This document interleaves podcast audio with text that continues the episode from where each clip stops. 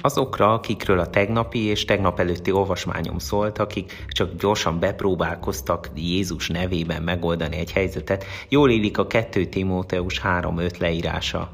Az ilyenek a kegyesség látszatát megőrzik ugyan, de annak az erejét megtagadják.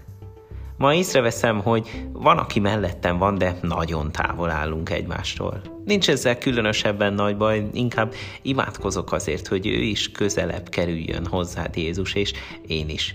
És ezáltal egymáshoz is közelebb kerüljünk aztán. Ha Jézushoz közelebb kerülök, korábban elképzelhetetlen helyzeteket is képes leszek megoldani. A történetben hét ember nem volt képes arra, amire korábban egy képes volt, mert ez az egy ember nem a saját erejéből győzte le a barátainak a démonjait, hanem Jézus erejével.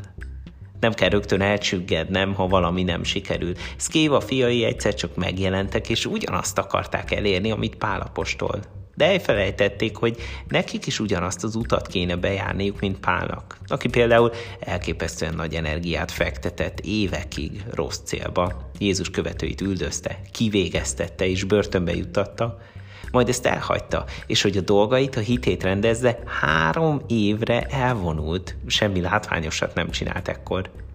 Tehát van az életemnek is egy saját hitbeli útja, amit nekem is be kell járnom.